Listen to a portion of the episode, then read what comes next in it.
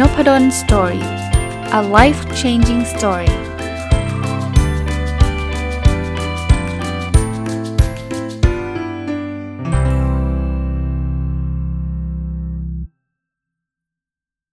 สวัสดีครับ ยินดีต้อนรับเข้าสู่นพดล Story Podcast นะครับ วันนี้หยิบหนังสืออีกเล่มหนึ่งที่อ่านจบมาช่วงก่อนปีใหม่นะครับ เป็นหนังสือที่ผมชอบนะครับ ชื่อว่าความสุขใกล้กว่าที่คิดนะ คนที่เขียนใช้นามปากกาว่ามุมที่มองนะก็น่าจะเป็นชื่อของเพจด้วยนะครับ ผมอ่านแล้วผมได้ข้อคิดมาทั้งหมด 31 ข้อนะก็อยากจะนำมาฝากนะครับ ข้อแรกนะครับ ความสุขไม่ได้เกิดจากที่เราได้ทุกอย่างที่เราต้องการ แต่เกิดจากที่เรารับรู้ถึงคุณค่าของสิ่งที่เรามีอยู่แล้วนะครับ คือมันขึ้นอยู่กับนิยามของความสุข ผมผมบอกแบบนี้ได้เลย ถ้าใครคิดว่าความสุขมันจะเกิดขึ้นได้ก็ต่เมื่อเราจะได้ทุกอย่างตามที่ต้องการ วันนั้นแหละเราถึงจะมีความสุข ผมว่าใครให้นิยามความสุขแบบนี้ก็จะมีความสุขยากหน่อย เพราะว่าโอกาสที่เราจะได้ทุกอย่างตามที่เราต้องการมันน้อยนะแต่ถ้าเกิดเรามองอีกมุมหนึ่งให้นิยามหรือว่าความหมายของความสุขคือ การรับรู้คุณค่าของสิ่งที่เรามีอยู่แล้วเนี่ยเรามีความสุขได้ทันทีตอนนี้นะฮะตอนนี้ลองลองหันไปมองรอบตัวเราครับ ใครฟังนบดอนสตอรี่ขณะขับรถ ตอนนี้เราขับรถอยู่นะเเรามีเราเราเห็นคุณค่าของรถยนต์ที่เราขับเนาะทำให้เราไปจากจุดหนึ่งจากบ้านไปที่ทำงานหรือจากที่ทำงานกลับบ้านเนี่ยได้เร็วขึ้นเนี่ยนี่ก็คือคุณค่าของสิ่งที่เรามีอยู่แล้ว อาจจะไม่ใช่สิ่งของก็ได้เนาะคิดถึงคนที่เรารักนะครับ คิดถึงใครก็ตามนะครับ จะเป็นคุณพ่อคุณแม่จะเป็นพี่ชายน้องชาย พี่สาวน้องสาว เป็นคู่ชีวิตเป็นลูก นี่คือสิ่งที่เรามีอยู่แล้วนะครับ เราโชคดีแค่ไหนแล้วครับ ที่เรามีคนเหล่านี้อยู่รอบกายเรานะหรืออะไรก็ตามที่เรามีนะครับ แค่นี้เราก็มีความสุขแล้ว เพราะนั้นขึ้นอยู่กับการให้นิยามนะครับ ข้อ 2 ถึงแม้ว่าจะไม่มีใครเข้าใจสิ่งที่เราทำอยู่ก็ไม่เป็นไรครับ ตราบใดที่เรายังเห็นคุณค่าของสิ่งนั้น คือเราไม่ต้องการภาษาอังกฤษคือ approval จากคนอื่นเนาะว่า การที่เราจะทำสิ่งนี้ก็ต่อเมื่อคนนั้นเขาจะชื่นชมเรา คนนี้เขาจะเชียร์เรา คนนี้เขาจะมาสนใจเรา คือขึ้นอยู่กับตัวเราครับ ถ้าเราเห็นคุณค่าของสิ่งนี้ ถึงแม้ว่าสิ่งที่เราทำอาจจะไม่มีคนเห็น อาจจะไม่มีคนเข้าใจก็ไม่เป็นไรครับ ถ้าสิ่งนั้นเป็นสิ่งที่ดีแล้วเราเห็นคุณค่าของของสิ่งนั้นก็ทำต่อนะครับข้อ3นะครับเราไม่จำเป็นต้องคอยช่วยเหลือคนอื่นอยู่ตลอดเวลา เราสามารถเป็นคนที่รับความช่วยเหลือจากคนอื่นได้เช่นกัน คือบางคนรู้สึกถ้าเกิดไปขอความช่วยเหลือคนอื่นรู้สึกแย่ ฉันจะต้องเป็นคนที่เป็นช่วยคนอื่น ฉันต้องเป็นคนเสียสละตลอดเวลา ผมพูดแบบนี้ผมไม่ได้ต่อต้านการเสียสละนะครับ การเป็นคนเสียสละเป็นเป็นสิ่งที่ดีนะครับ แต่ว่าถ้าทำตลอดเวลาก็ไม่ไหวนะ เพราะฉะนั้นเนี่ยไม่ไม่ผิดอะไรนะครับที่เราจะได้รับการช่วยเหลือจากคนอื่น ข้อ 4 ครับทำตัวให้เหมือนพระอาทิตย์ พอตกแล้ว ก็จะขึ้นใหม่กลับมาทุกครั้งนะเขาก็เปรียบเทียบได้ดีเนาะพระอาทิตย์ก็มีพระอาทิตย์ขึ้นกับพระอาทิตย์ตกครับมีวันไหนที่ไม่มี 2ออย่างนี้ไหมเราอาจจะไม่เห็นเพราะว่าฝนมันตกหนักหรือว่าฟ้ามันคลึ้มเท่านั้นเองแต่ว่าเกิดขึ้นทุกวันฮะวันนี้ตกพรุ่งนี้ก็ขึ้น แต่เขาเปรียบเทียบว่าเหมือนชีวิตเราเนาะบางทีมันก็แย่ แต่เดี๋ยวรออีกสักพัก เดี๋ยวก็จะกลับมาดี เพราะว่ามันมีตกแล้วมันต้องมีขึ้นกลับมาทุกครั้งทำตัวให้เหมือนพระอาทิตย์ วันก่อนไปโพสต์เรื่องนี้ในในในเพจ ก็มีคนชื่นชอบหรือใน Facebook ส่วนตัวนี่แหละครับบอกชอบข้อนี้นะครับ ข้อ 5 ครับ จะเรียนรู้จากความผิดพลาดเราต้องยอมรับก่อนว่าผิดพลาด อันนี้สำคัญมาก ถ้าใครเป็นคนที่มีอีโก้สูงมาก ฉันทำอะไรไม่เคยผิด คุณจะไม่มีทางเรียนรู้จากสิ่งที่คุณผิดพลาดได้เลย เพราะคุณบอกคุณตัวเองว่าอะไรเราไม่เคยผิด เพราะนั้นคือเราไม่เคยผิดเราจะเรียนรู้ได้ไหมไม่ได้ เพราะมันไม่ผิดจะไปเรียนรู้อะไรล่ะนะครับ ข้อ6นะครับชีวิตที่ดีคือชีวิตที่เรารู้จังหวะของการใส่ใจกับการปล่อยวาง ผมว่า 2 อันเนี้ยมันมีมันดีทั้งคู่ แต่มันต้องมีจังหวะ ใส่ใจคือทำมันเต็มที่เลยใส่ใจ ปล่อยวางคือเฮ้ยมันมันได้แค่นี้ก็ต้องหยุดแล้วนะครับ คือคือบางอย่างเนี่ยอังนี้ถ้าใส่ใจมากไปเนี่ยก็จะทุกข์ทำไมทำแล้วยังไม่ได้ ฉันก็ต้องเพิ่มพลังเข้าไปอีก ฉันต้องฮึดเข้าไปอีกอะไรเงี้ย ถ้าปล่อยวางมากไปก็เออฉันไม่เอาอะไรละชีวิตฉันก็เป็นแบบนี้แหละ ฉันทำอะไรไม่ได้หรอกอันนี้ก็เยอะไป ก็มีคนบอกว่าใส่ใจกับกระบวนการ แต่ปล่อยวางกับผลลัพธ์ อันนี้ผมชอบ คือเต็มที่กับกระบวนการทำเต็มที่ แต่สุดท้ายผลลัพธ์มันอาจจะควบคุมไม่ได้ก็ต้องปล่อยวาง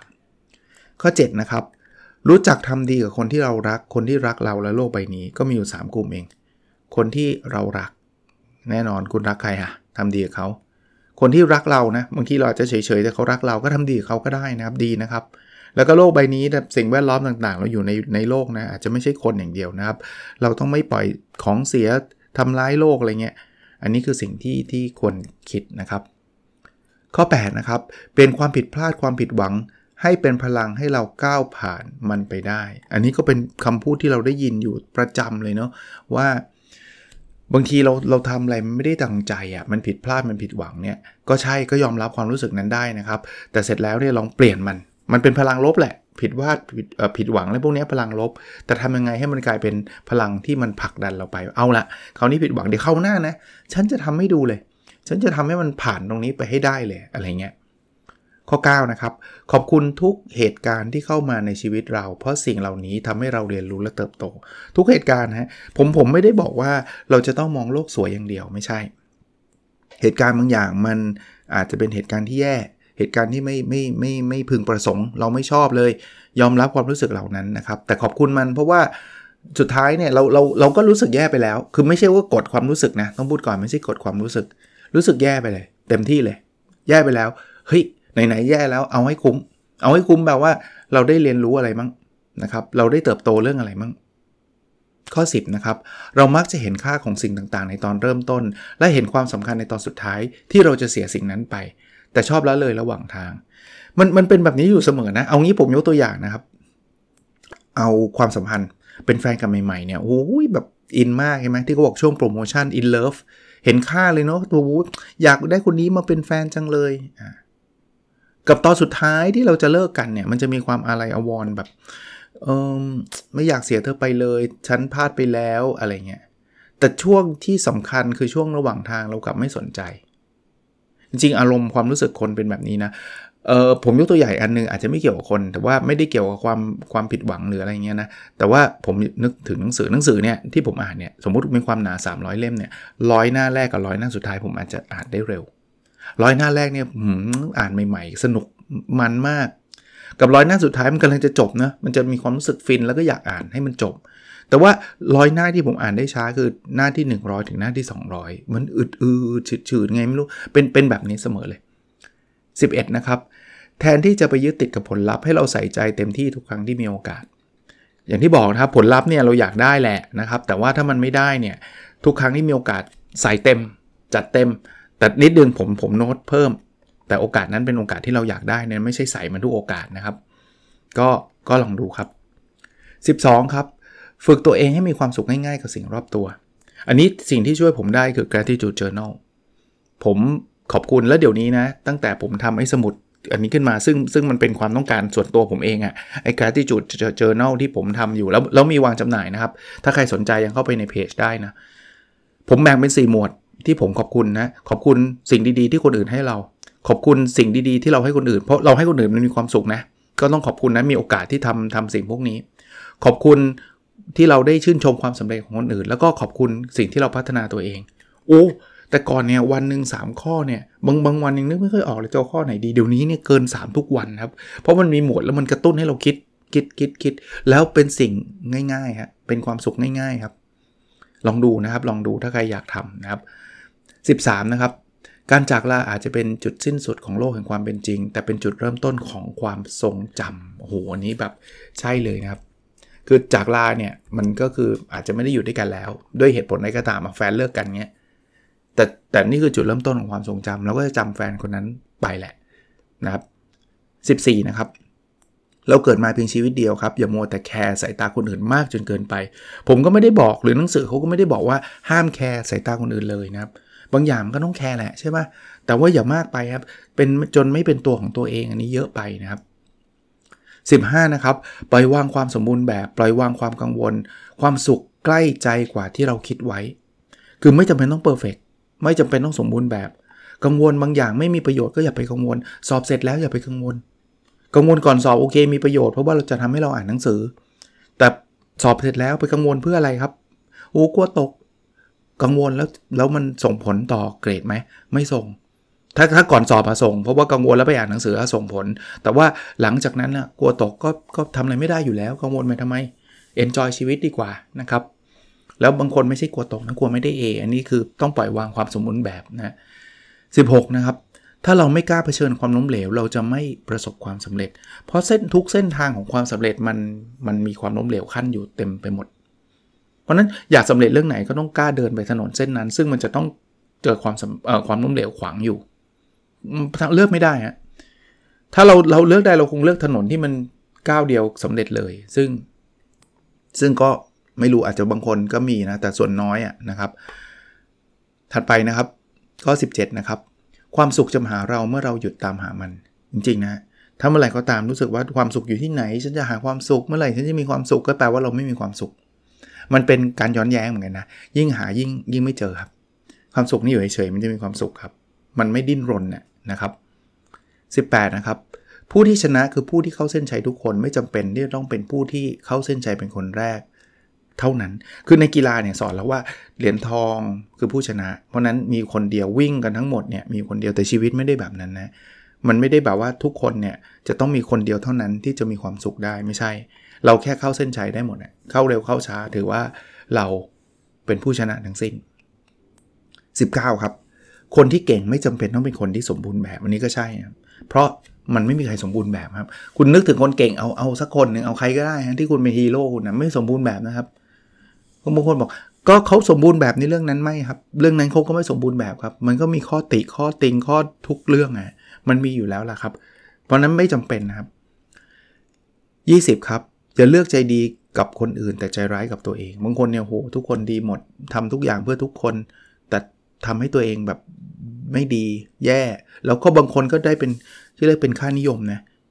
ว่าอันนี้คือสิ่งที่ดีที่เราควรทำนี่ฉันเป็นคนที่ควรยกย่องนะ เพราะว่าฉันทำตัวเองให้ทุกข์แล้วคนอื่นก็ได้ความสุขก่อนฉัน ฉันเป็นคนที่ที่ที่ดีมากๆ อันนี้ไม่ใช่นะครับ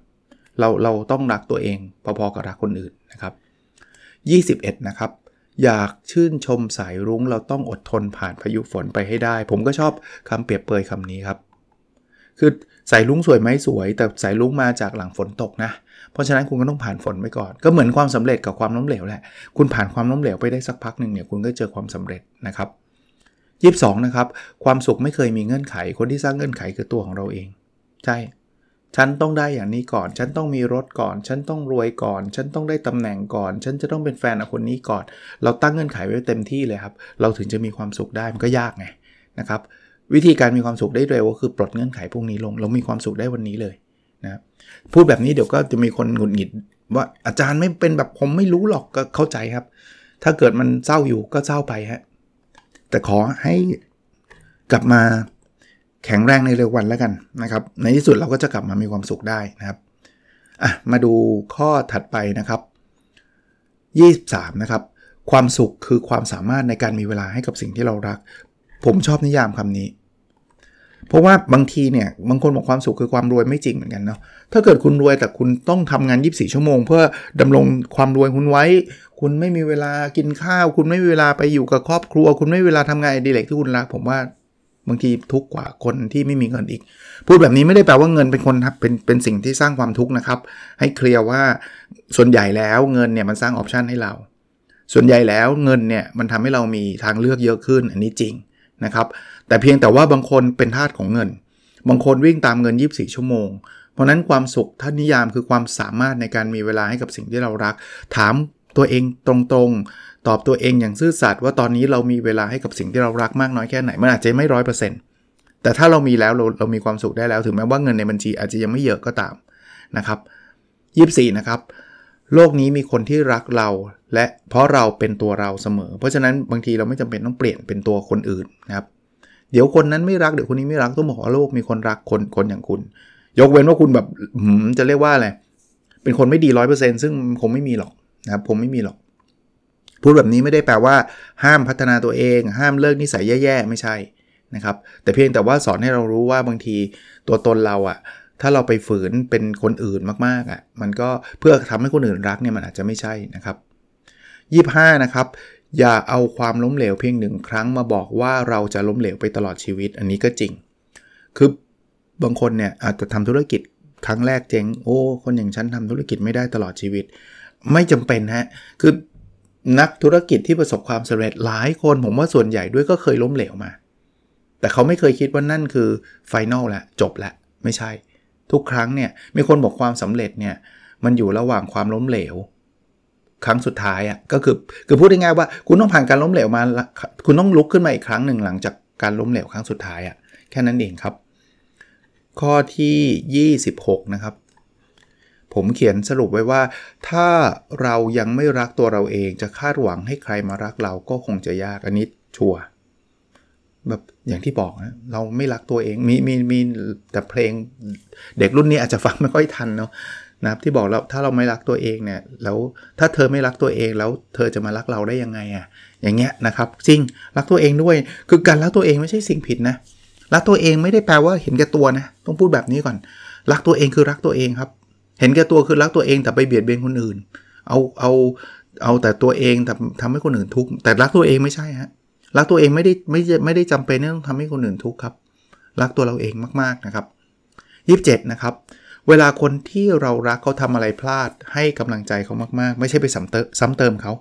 โอ้ยแกมันไม่ได้เรื่องอะไรเงี้ยไม่ต้องฮะให้กำลังใจเขามากๆ 28 นะครับ ทุกสิ่งทุกอย่างมีหลายด้านให้เราได้มอง เพราะฉะนั้นเนี่ยเวลาเรามองอะไรแล้วของขึ้นเนาะลองมองอีกมุมหนึ่งลองดูครับลองลองหยุดฝึกฝึกไว้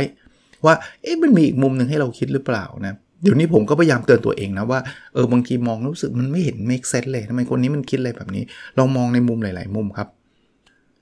29 นะครับ ทุกสิ่งทุกอย่างที่เกิดขึ้นส่งเราไปจุดที่ดีกว่าเสมอ อันนี้ก็เป็นคำพูดที่ฟังแล้วรู้สึกดี คือบางทีมันก็แย่นะ มันก็เป็นสิ่งที่แย่ แต่ว่าผมไม่ได้บอกให้กดความรู้สึกแย่ แย่ได้ แต่บางทีลองคิดอีกมุมหนึ่งว่า เชื่อไหมไอ้สิ่งเหล่านี้มันจะนำไปสู่จุดที่ดีกว่าเสมอ เช่น ไปสมัครงานแล้วเขาไม่รับแย่ไหมแย่ แต่ลองเชื่อแบบนี้ครับว่า เนี่ยแหละ จริงๆแล้วกำลังจะพาเราไปสักจุดหนึ่งที่มันดีกว่านี้ เรายังไม่รู้เลยนะ เราอาจจะได้งานใหม่ที่แบบไปเจอคู่ชีวิตเราก็ได้ เราอาจจะไปได้งานใหม่ที่ไปเจอ partner เพื่อนสนิทที่ทำธุรกิจด้วยกันประสบความสำเร็จก็ได้ มองแบบนั้นมีมีพลังมากกว่า มีพลังมากกว่า ตีอกชกหัวตัวเองว่า คนอย่างฉันมันไม่ได้เรื่อง คนอย่างฉันมันมันมันไม่ดีนะครับ30นะครับ จงภูมิใจกับทางเลือกที่เราเลือกเอง เพราะนั่นแสดงถึงความเป็นตัวเราได้ดีที่สุดแล้วนะครับ คุณเลือกอะไรมาแล้วนะ คุณเลือกเรียนแบบนี้คุณภูมิใจไปเลยนะตัวตนคุณละ คุณเลือกทำธุรกิจนี้ คุณเลือกงานนี้ คุณเลือกแฟนคนนี้อะไรเงี้ยลองภูมิใจนะครับ และข้อ 31 ข้อสุดท้ายที่ผมจดมานะครับ ประสบการณ์ระหว่างทางอาจจะให้อะไรเรามากกว่าความสวยงามที่ปลายทาง อย่าไปเอาความสุขเราไปผูกที่ความสวยงามที่ปลายทาง เพราะว่าข้อที่ 1 เราอาจจะไม่ไปถึงปลายทางนั้น แล้วเราจะทุกข์มาตลอดชีวิต ข้อที่ 2 คือเราไปถึงปลายทางนั้น แล้วรู้สึกว่าไม่เห็นสวยที่เราคิดเลย มันจะมันจะเป็นการลงทุนที่ไม่คุ้มค่า ระหว่างทาง enjoy ไปเลยครับ คุณอยากรวยนะ คุณคุณคุณตั้งเป้าไว้ไม่เป็นไร แต่ไม่ต้องรอให้คุณรวยก่อนถึงคุณถึงมีความสุข เอาทุกวันนี้ที่คุณขยับไปใกล้ความรวยคุณนะคุณได้รายได้มาแล้วคุณมีความสุขได้ระหว่างทางเลยนะครับ ก็ได้มา 31 ข้อนะครับ จากหนังสือที่มีชื่อว่าความสุขใกล้กว่าที่คิด คนเขียนคือมุมที่มองนะครับ เป็นนามปากกา น่าจะชื่อเพจนะครับ ก็หวังว่าจะเป็นประโยชน์กับหลาย ๆ ท่านเนาะก็นำมาฝากนะครับ โอเคครับ แล้วเราพบกันใน episode ถัดไปนะครับ สวัสดีครับ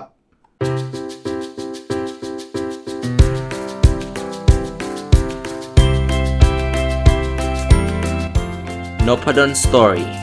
a life changing story